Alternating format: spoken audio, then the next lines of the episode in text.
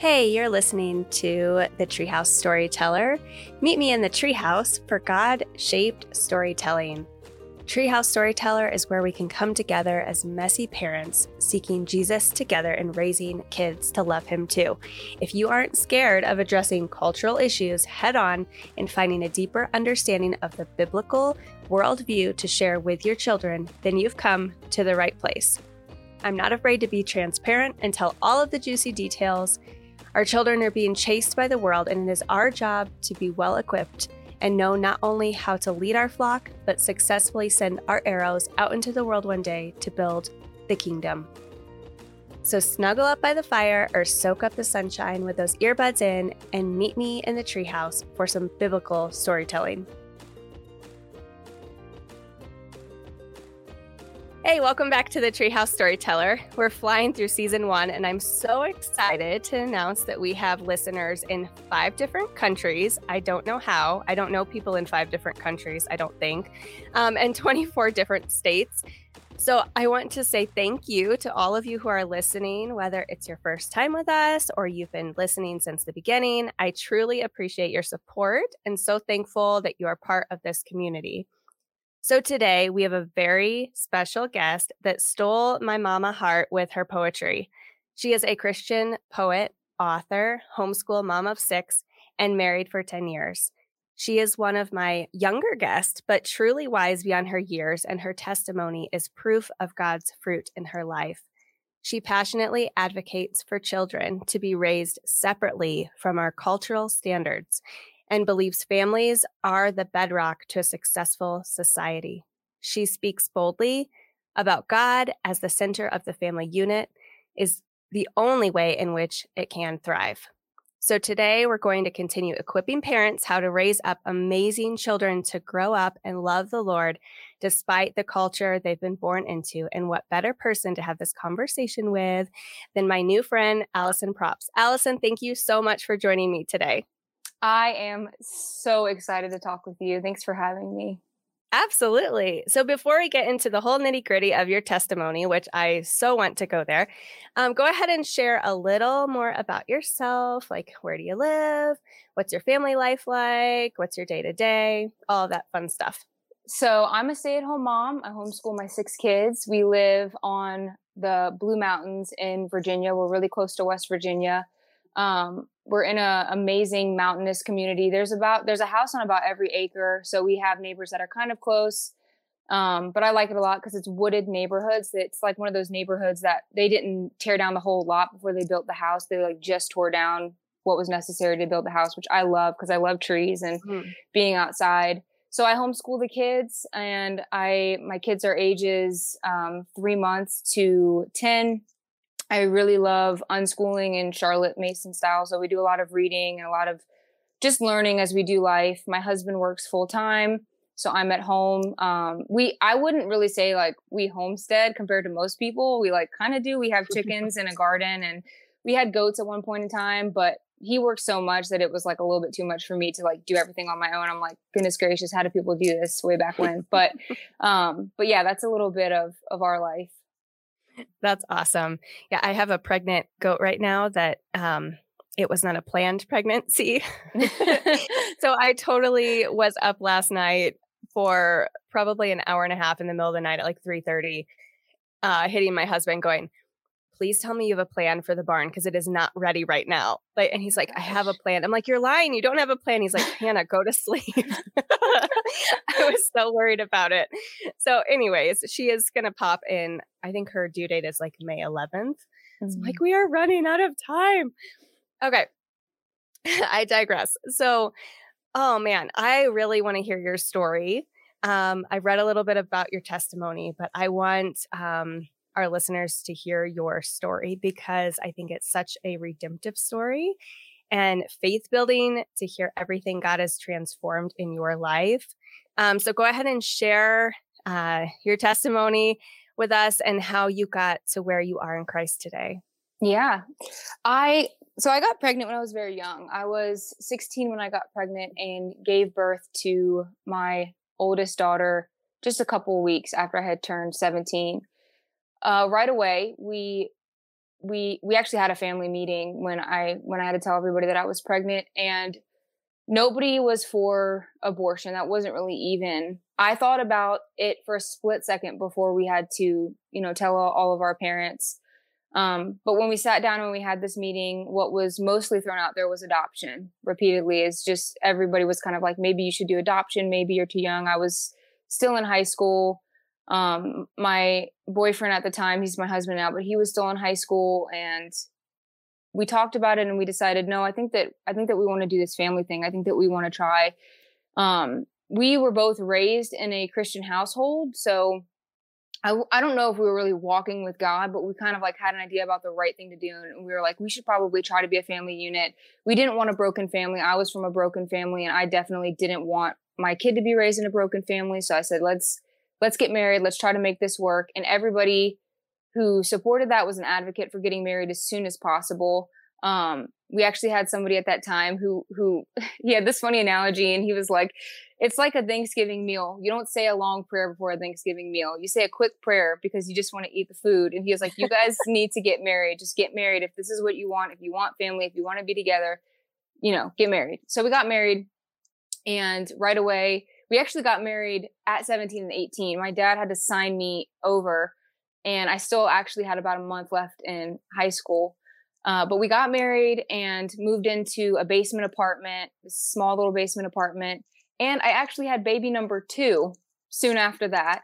Wow. So for anybody who's not keeping track, I was 18, married, and I had two kids. And I I wanted to be the best mom right away. Like I already felt so much shame, you know, for what I had done. And and when you're pregnant young, it's not like other sin you it's like you literally walk around with the evidence attached to you and i think psychologically that does a lot to somebody especially in high school you know like i did a lot of sitting alone and being outcasted and not really having any friends because um, i was pregnant while i was in high school i actually gave birth to my daughter in november so i was pregnant for some time in high school um, but we got married and right away i wanted to do the best that i could. I wanted to be a stay-at-home mom. I wanted to you know have all the rooms be perfect and and have a meal ready when he got home from work and you know poor me because i literally couldn't even cook. I didn't even know how to make a meal. Um so i just wanted to be the best though. I wanted everything to be perfect.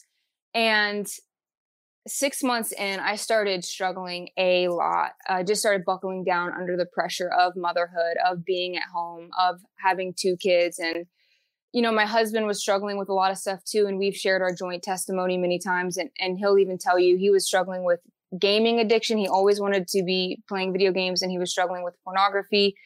And he, mm. at the time, and he'll even say this, he was just very selfish. He didn't understand what was required of him when, when you're married and when you have kids and that type of responsibility. And of course, we were just starting out, sure. so I, I didn't really know either. But you know, about six months in, I just started to crack down under the pressure. Um, I started to, to believe these lies, really. Like the enemy really took over my mind. And I started to believe that we would never get out of where we were. We would always be poor and I would always feel shame. And he would always struggle with what he was struggling with. And just started mm-hmm. to believe these lies. And it made me very angry at God. I got very, very resentful at my kids, at my husband. And mm-hmm. I watched, I watched my peers all choose their career path and choose college yeah. and choose who they were going to date and choose where they were going to go. And we only had one car. Like I couldn't even leave the house. I was stuck at home with these kids all the time and and I was really overwhelmed and anxious and I didn't know what to do about it because I was so busy wearing the mask of no, I cleaned up my mess. I got married. I fixed it. Everything's fine. Right. Um, but as anybody knows, that only lasts so long. And eventually what happened is um, I was one day I was talking to God and and I just was so angry that I said I don't want anything to do with you anymore. Like I don't want to walk with mm-hmm. you if mm-hmm. this is what's required. If I'm here trying to make it right and it's even more difficult, I don't want this. Like I'm trying to make things better. And so I basically gave God the middle finger and was like I'm done. And it's it's almost like as soon as I did that this veil of protection was removed from my life because immediately things just spiraled out of control within just wow. months um, and I got a job like right away because I just couldn't handle being at home with the kids. So I started working part time and I started going out with friends. And I remember vividly the first time I went out with friends and we're all drinking. And mind you, I'm 18.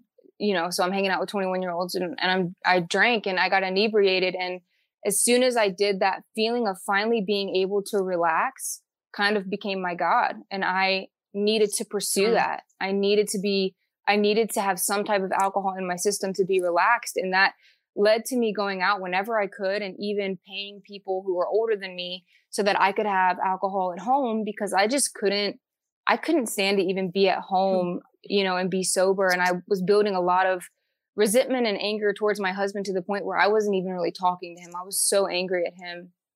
And the drinking led to just promiscuity, just insane promiscuity, just really doing whatever I wanted and ignoring my husband and trying to pursue attention from other men. And eventually I had to tell my husband because I wanted a divorce. I didn't want to be married with him anymore. I was done.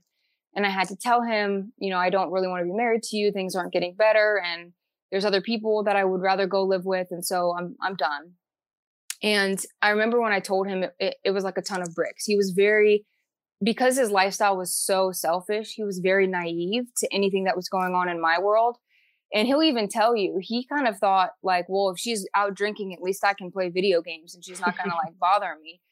And um, so I'm I'm out being promiscuous and it actually led to him losing his job because I was coming back home at four in the morning and just sick to my stomach and he'd have to stay home and watch the kids and that led to him even losing his job. And so, you know, here we are living in this mess and and I had talked about divorce for a couple months, but I was like, I need to stop talking. I need to just do it. Like, I need to just go to the courthouse. I don't know how to get a divorce, but I just need to go to the courthouse and figure out how to do this. And so one day after work, I was like, gonna go to the courthouse and, um, little sidetrack note my my dad and my stepmom every summer they lead a group to uh, on a missions trip to jamaica and they don't do it through an organization they they simply just have connections with some people in jamaica and they both have servant hearts and so they'll take people from various churches in the area a small group and they'll go and of course we were invited to go because we're family but as our life spun out of control we we didn't have the money to go. We were making $400 a week. We didn't have babysitters for the kids and i hated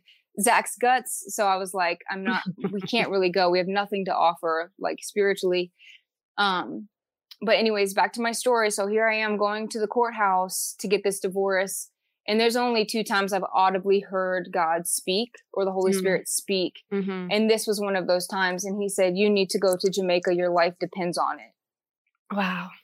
And it put the fear of the Lord in me. like, mm-hmm. and I, I was like, what, what do I do? Like, I was like, is this real? Like, so I went home I, and I told him, you know, this is so weird, but I really, really, really think that we're supposed to try to go to Jamaica and he is like uh, okay. I mean he is more for our marriage than i was and and when i had to tell him everything that was going on it, it really broke his heart and he wanted to try to fix it but i i just kept telling him it's too far gone it's too late. So you know we told my parents i think that we're supposed to go and we don't have money and we don't have babysitters i don't really know how it's possible but i really really really feel like we're supposed to go. And within about two weeks somebody paid for our entire trip and somebody else stepped up and offered to watch our kids for us. Wow and so the first couple of days of that trip were not very fun. I was very angry. I did not know why I was there. I was very confused. I just kept thinking, when I get back home, like I'm still going to go get this divorce. Like I'm still done, you know? And, but with, after the first two or three days of that trip, um, Zach, Zach was like, how about we do a devotional every morning? How, how about we sit and just do a devotional? Mm. And I was like, I guess. And he was begging me. He was like, please just give me one more chance. Like when we mm. get back home, if you still feel this strongly about divorce, like I will let you, but just give me one more chance. Yeah. And so I'm like, okay, it's fine. You know, thinking the joke's on you because like I'm stubborn and I've made up my mind. but, you know, there we were sitting under the palm trees in Jamaica. And I'll never forget him just reading scripture to me from these devotionals. And just as he did that, just the hardness that was around my heart just started to break off and it was like my eyes were truly open as he's reading me scripture and he's he's a great dad and he's always wanted to have kids and he's very very great with kids he's actually like supernaturally gifted with kids and i'm watching him play with these orphans and and mm-hmm. hold these babies and just love on people even the women in the kitchen like he loves cooking and so he was in the kitchen helping these women and something around me just started to break. And I was like, oh my gosh, this is actually what matters. Like, this is supposed to be everything to me. And I started to see God again. And mm, awesome. We, yeah, we came back to the States. Um, he didn't have a job because he was let go like two weeks before we went to Jamaica. And as we were boarding the plane to go to Jamaica, he actually got a call from the person that we were whose basement we were living in and and she said, I need you to get out. Like I don't want you guys living here anymore. Mm-hmm. So when you come back, you need to pack your bags and you need to go. And we came back to the States with no job, n- no home, literally nothing. But we we actually had everything that we needed because we had God.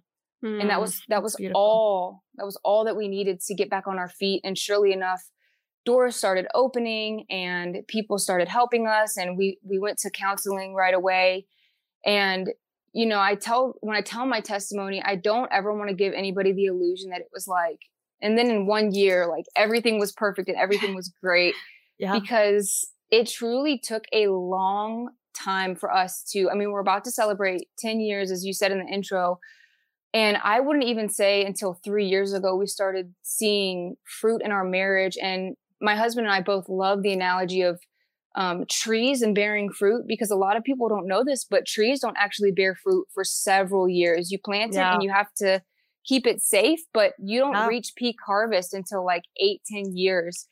And I don't ever want to give anybody the illusion that it was just, and some people have a story where it was like, I came back home and I was not addicted and I didn't struggle and I didn't want my sin. But mm-hmm. both my husband and I will tell you it was years of, of learning the true nature of sin. And it's, it just goes back to the garden. It's that lie. It's an overpromise mm-hmm. and an under deliver. Yeah where the enemy says like surely you're not going to die you know everything's going to be great and it's so interesting because as you read on through genesis and when you get to the lineage lines it repeats again and again then he died then he died then he died and the enemy those lies in my head that you're not free and it's never going to get better and if, if you go do your own thing it'll be better it was an overpromise that the enemy was going to underdeliver you know on and it took years but we're at a point now where we're just like this is everything. And once again, like you said in my intro, this, the family unit, even though it's hard, it's good and it's right. And this is the bedrock of society. And if we invest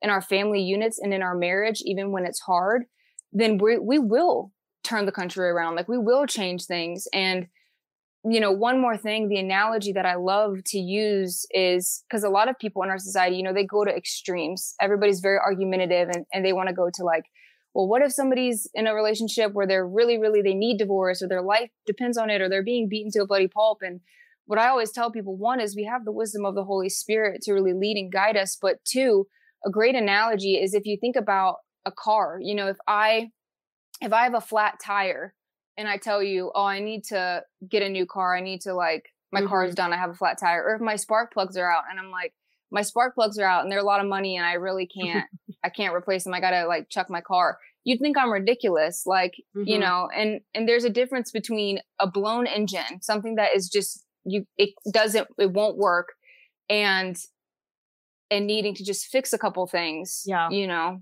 So yeah, no, that's awesome. Wow, thank you so much for going through all of that. That's a it's so heavy. Um, I had tears in my eyes as you were going through that just an amazing amazing power that god has um, that he not only did for you but can do for anyone that is yeah. open enough i mean your your heart was so hard but you allowed it to soften and that is only something that god can do in us um, so just to kind of switch gears a little bit so you've expressed um, being an advocate for you know certain things in kids life like for instance you homeschool um, delayed smartphone usage um, why and just among like tons of other cultural issues right? And feel free to talk about anything that god has on your heart but why exactly do you find this especially as such a young mom with so many kids why do you find this so important for our children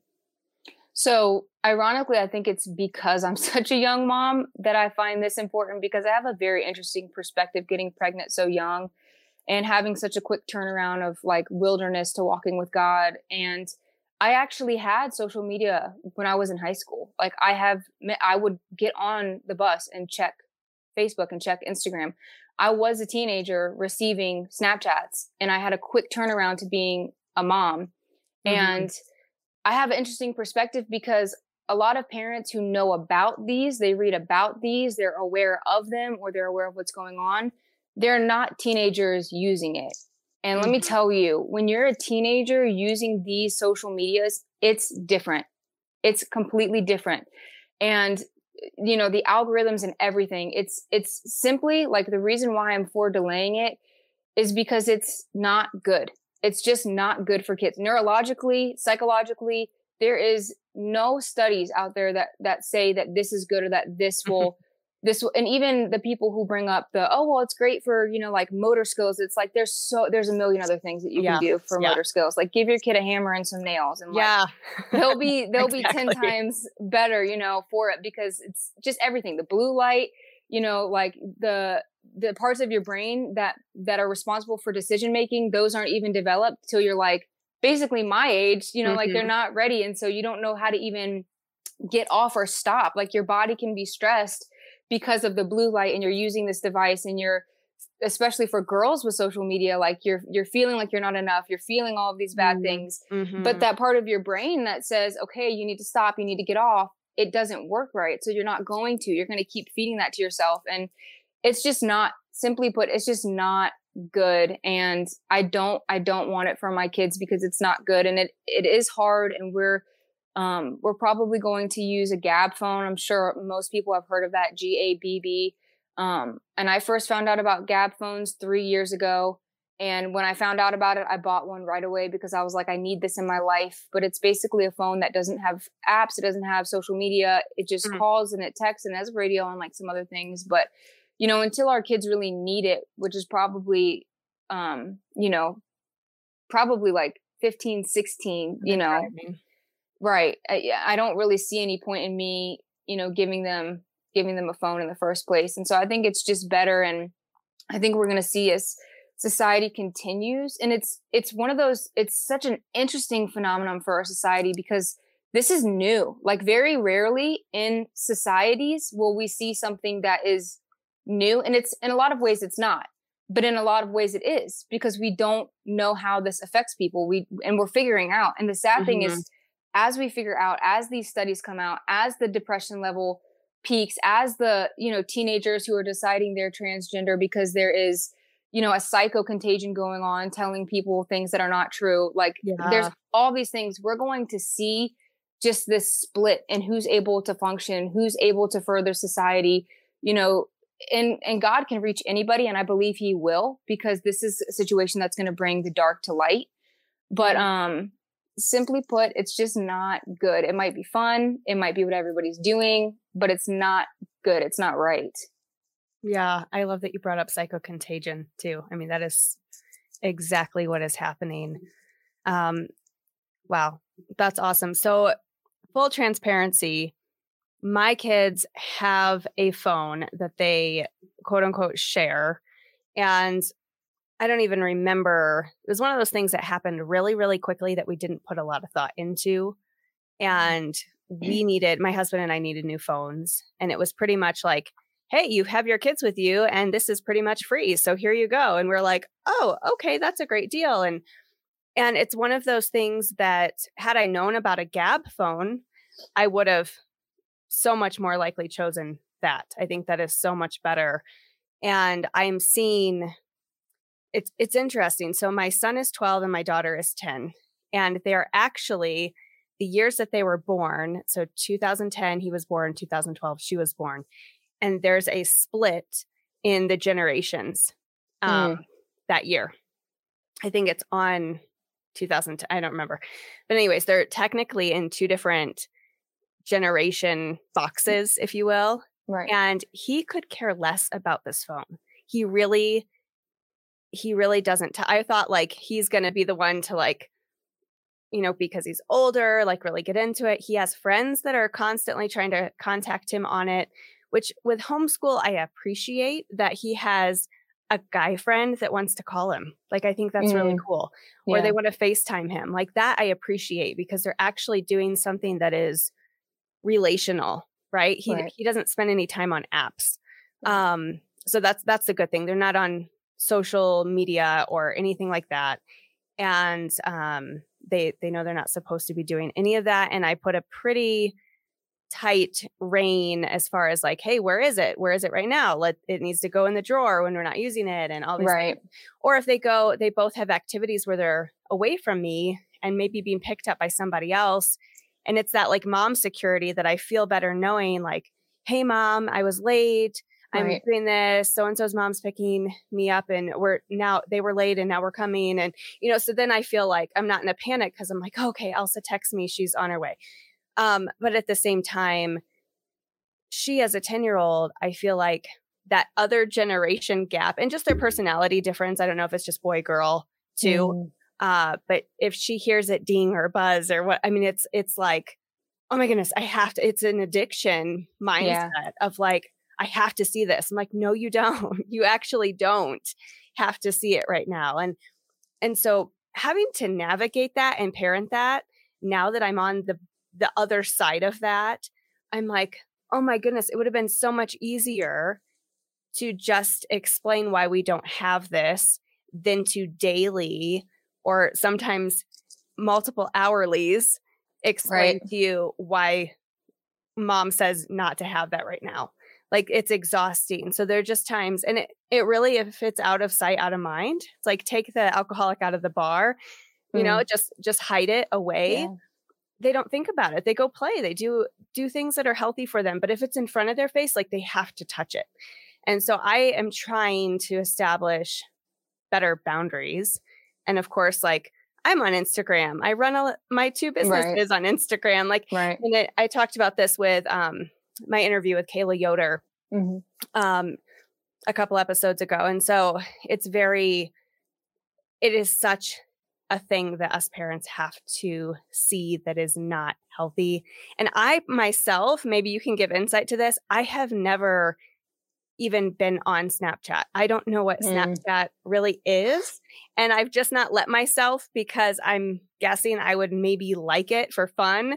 And I'm like, mm, I don't need another thing uh, to, you know, p- fall prey to. So, right. So, what is like are you on Snapchat so now? I'm I'm not anymore. I had okay. to get, I had to get off uh probably like 7 years ago. I was really just like the only social media I even have right now is um Instagram and if you consider Pinterest social media, I have a mm-hmm. Pinterest. I don't have anything else. Um and one of the reasons is because being a teenager and having those things and I mean you just mentioned it having to tell your daughter she doesn't need to touch it all the time. I've had to parent myself out of that habit because like yeah. I said, I was riding the school bus every morning, like checking it all the time. And so I grew up partially. Like I've had a smartphone almost half of my life. Like I've, I'm too used to it. And so I've even had to parent myself. And I've, I talk about this on social media a lot, but this is why I'm very like, I, I advocate for take breaks, like get off for a week. I know everybody's freaking out about algorithms and like nobody's going to see your stuff. And I've dealt with it too, but like, you got to take care of your mental self you got to take care of your yeah. household like it's yeah. way more important than than being known on instagram and mm-hmm. if if god wants you to be anywhere and do anything like you got to be responsible for the little things first right yes yeah and um you know snapchat that i don't know what it's like now so like disclaimer because i have not got on it I got actually I did get on just this last year because I had to make a new account because I have a friend who's getting married who's younger and she's like I want to communicate to everybody through Snapchat as she's sending like the venue and so I got back on it and it hasn't changed much. And they they have like a it's almost like an explorer feed page. And that is always just like it, it's and I sound like such a like old lady, but it's like Satan's app. Like I just don't know why. Like everything is about transgender. Everything is like this 14 year old is dating this 80 year old. Like it's just oh the worst stuff that you could possibly imagine that's there for anybody who uses it. And mm-hmm. you know, you have you have people who are sex workers who will follow you because they, and mm-hmm. send you snaps because they're trying to get you and like i said using it as as a young person like i had friends who were in college party life doing crazy stuff and like I uh, I think we talked about this on the phone before, but like I would receive like nude pictures through Snapchat that like yeah. I didn't want to see. Like I'm in motherhood, sitting there with a child on my lap, and I'm getting like naked pictures, and I'm like, this is not. Okay, there's no re- anybody that I want to talk to or send a picture to, I can text. And also, why in the world do we need to send pictures to people that will disappear? Like, mm-hmm. talk about integral issues. Like, mm-hmm. I don't think it's fun. I think it's, I think it's a trap. Like, it's terrible. You know, yeah. if I want to send a picture to somebody, I can text them. You know, if I want to say something to somebody, I can FaceTime them or call them. I don't need my messages to disappear. Yeah. Yeah.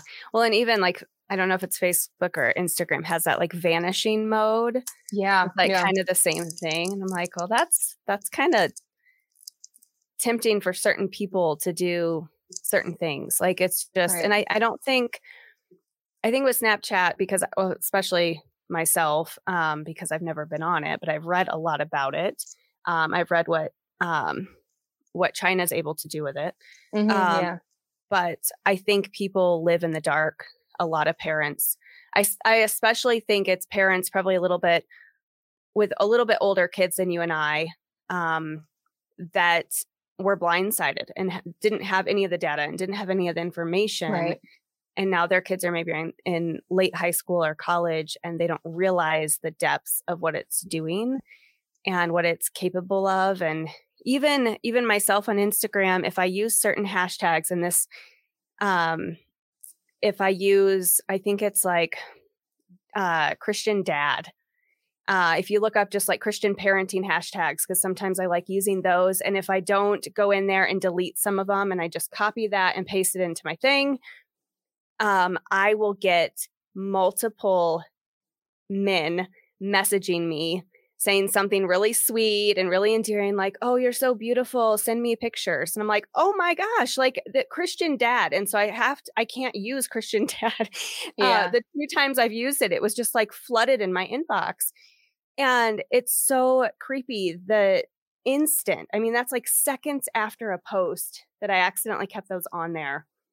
How quickly the enemy, because he's working in these people's lives, uh, right and how quickly that that that works and how much more quickly that's coming after your kids and how right. they don't know to say yes or no or to block or to run away right. and they need our hand on it and they need our eyes on it and theirs aren't enough because they're not they're like you said their brains are not there yet and our brains develop like by age 25 right they're fully yeah.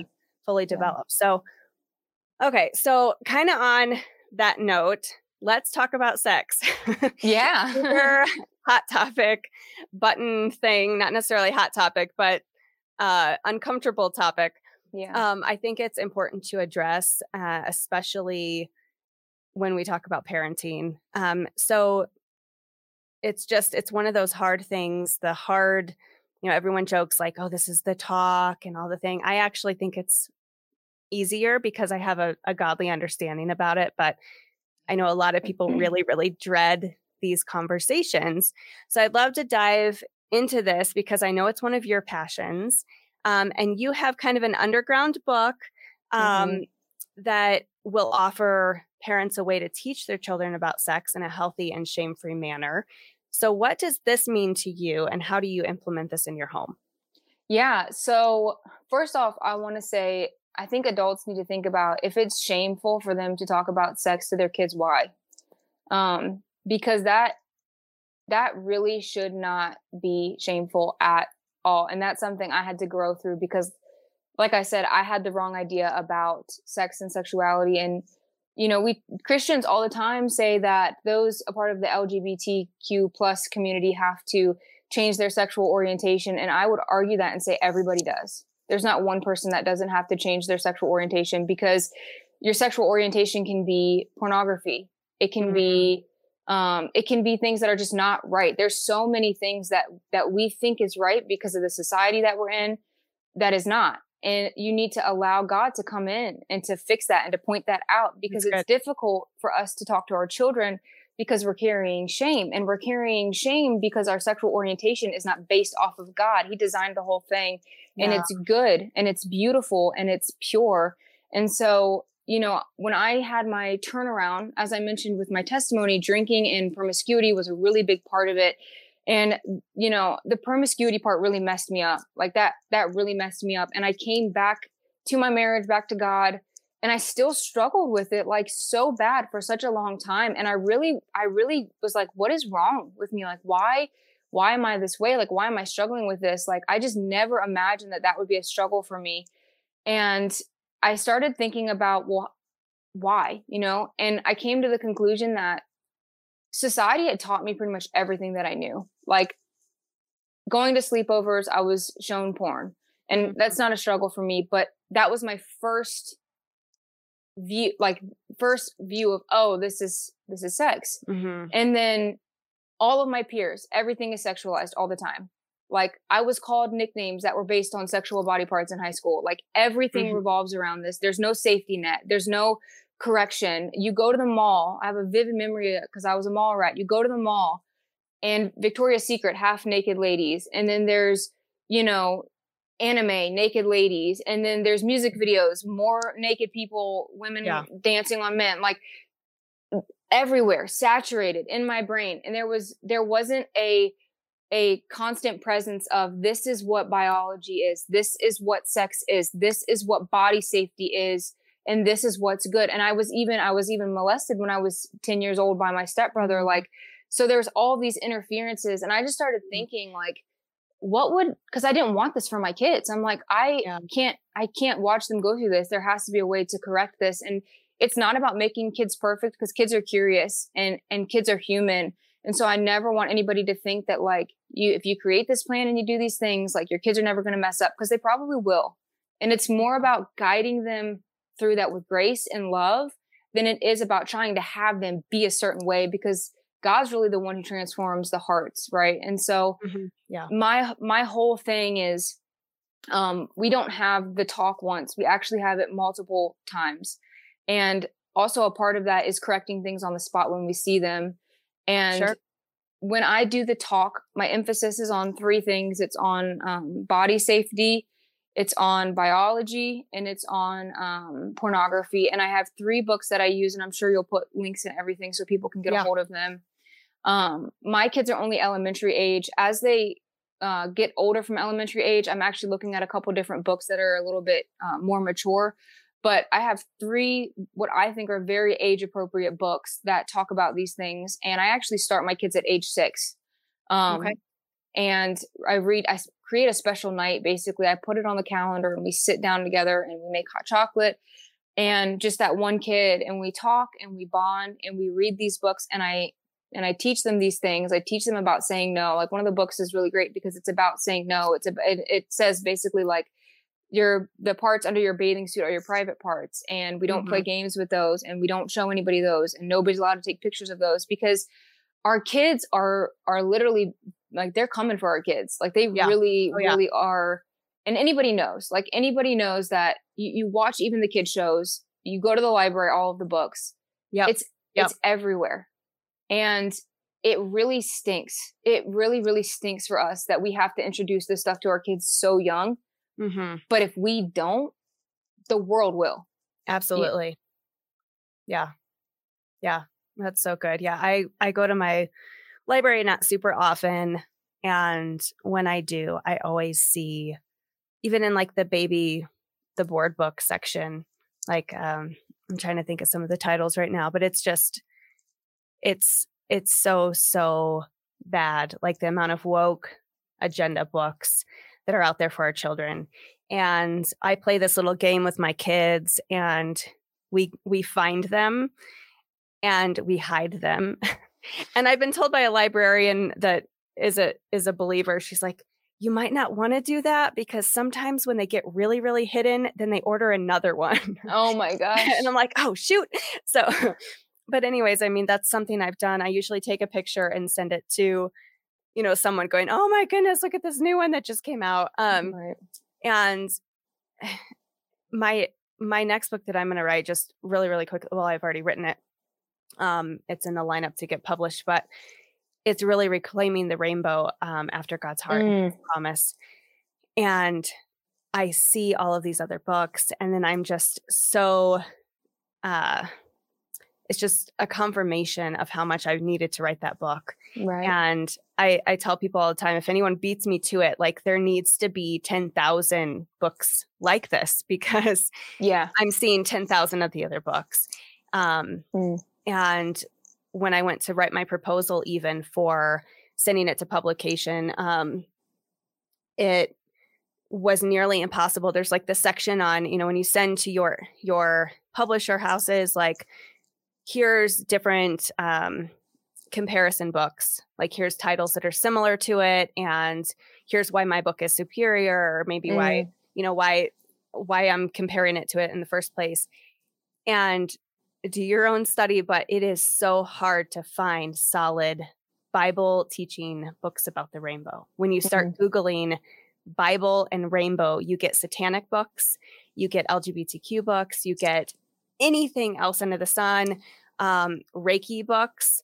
Um, mm-hmm. like just it's it's incredible in a terrible way the amount of things that come up. And so when you say they're coming after our kids and parents don't believe that, guys, you have to believe it. They are absolutely coming after our kids. And it's really heartbreaking. And it means that we have to have this incredible root system that we are guiding our kids through. And that can only come through Jesus. Right. Um, so you homeschool six kids, and I think that's amazing. I homeschool three. um, so you have some amazing products that you've designed. Can you tell us a little bit about those for our homeschool mamas in the house? Yeah. So on the side, um, to to raise a little bit of extra money, literally it's like a dollar fifty for everyone I sell. But um, I, I the life of a writer. I know, seriously, yeah. so I had this idea um, because I'm a homeschool mom and I'm very minimalist and I'm very type A. The whole thing started because I I was trying to find a planner and all of the planners were like outrageously priced and just had too much stuff in them and i'm very minimalist like i mm-hmm. I just want a space to organize my thoughts mm-hmm. so i was like i'm gonna plan uh, or i'm gonna create a planner that just suits my needs that's very um you know doesn't have hard dates because they also had hard dates yes. like you I have can, to toss it when you only use half of it right so it was like i can only use it for this year and we actually homeschool year round mm-hmm. so I don't really do like a typical homeschool year. I need to be able to like pick up and stop whenever. And that's the whole reason we do it year round is because, you know, family and travel and we're having fun and doing life. And so I needed something that I could literally use whenever I need to pick up and use it.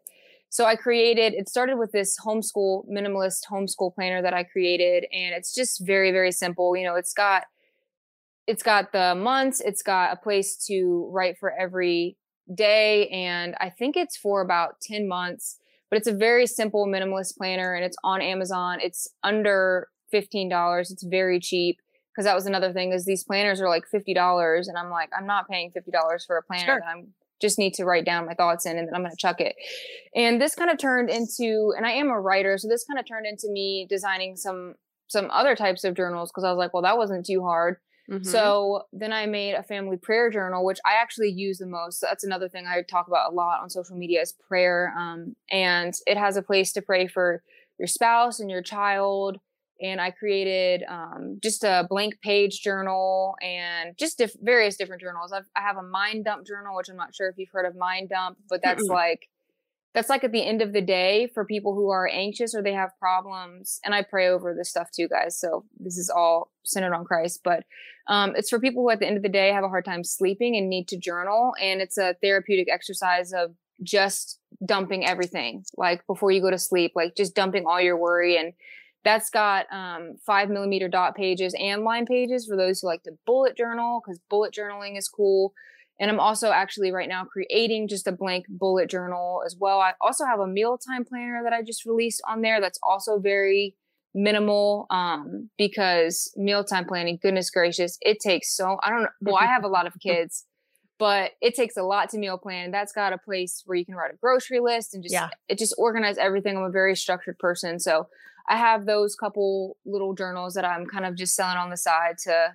to help that's other awesome. people. Yeah. That's super useful, all of those. I was raised by a journaler. My mom has so many journals.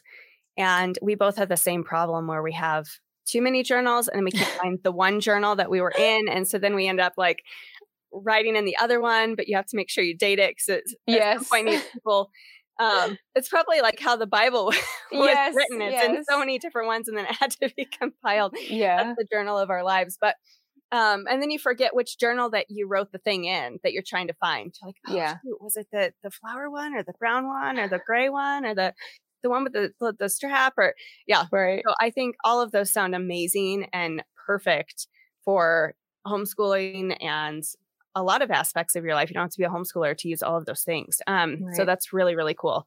Those sound awesome. And I'll share the links in the show notes with everybody so they can find your stuff. Um, and I love that you kept the price point uh, lower and right. affordable. So very cool. Okay. So I ask you if you would share a poem with us. So do you have a poem that you want to share? Yeah. Yeah, I do. Okay. Yep.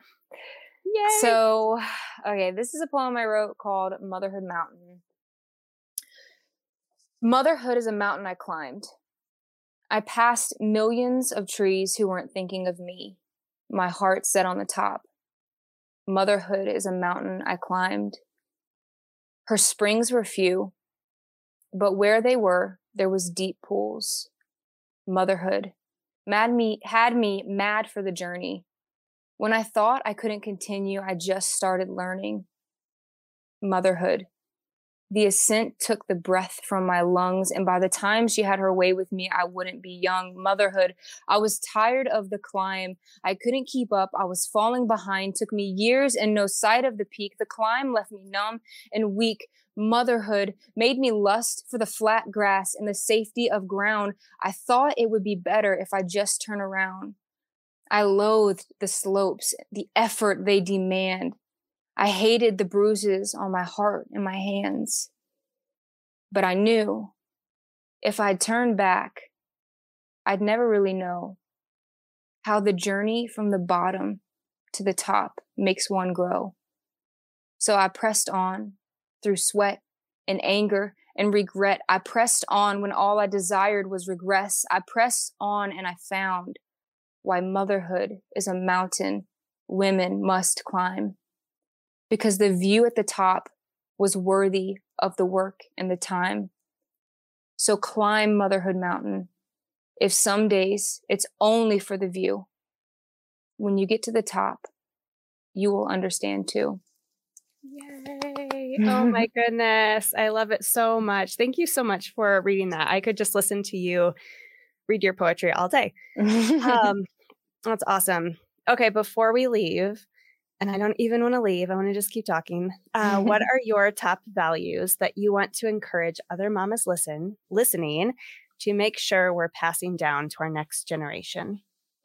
Um, to be honest, there's literally only one one thing that I stand for, and it's just intimacy with with Jesus. Mm. It it really is like I think that everything that we need springs from that well, without a doubt. And mm-hmm.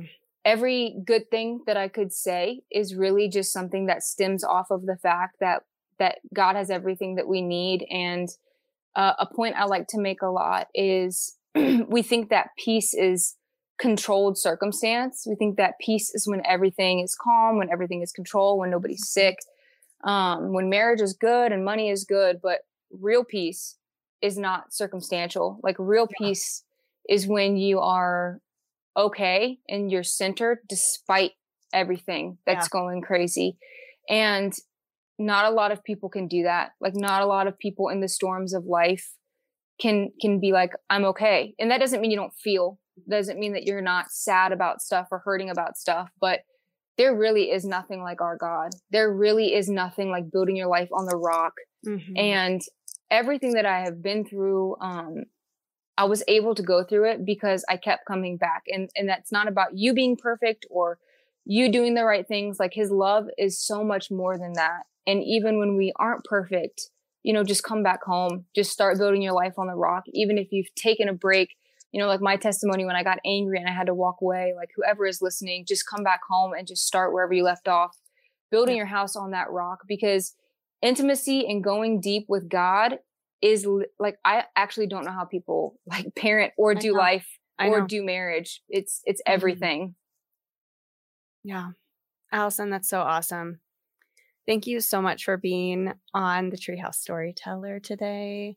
I love talking to you. I hope we get to do this again because it was just so life giving. And um, man, it is just so evident the power that God has used for your life and um, just the beauty that you emit of his life light is just amazing and refreshing and and so awesome. So i just uh, pray blessing over you and your family's life and just thank you so much for being here.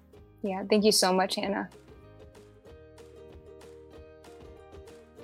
Wait before you go don't forget to hit that subscribe button and follow us on Facebook or Instagram at the Treehouse Storyteller so we can stay connected.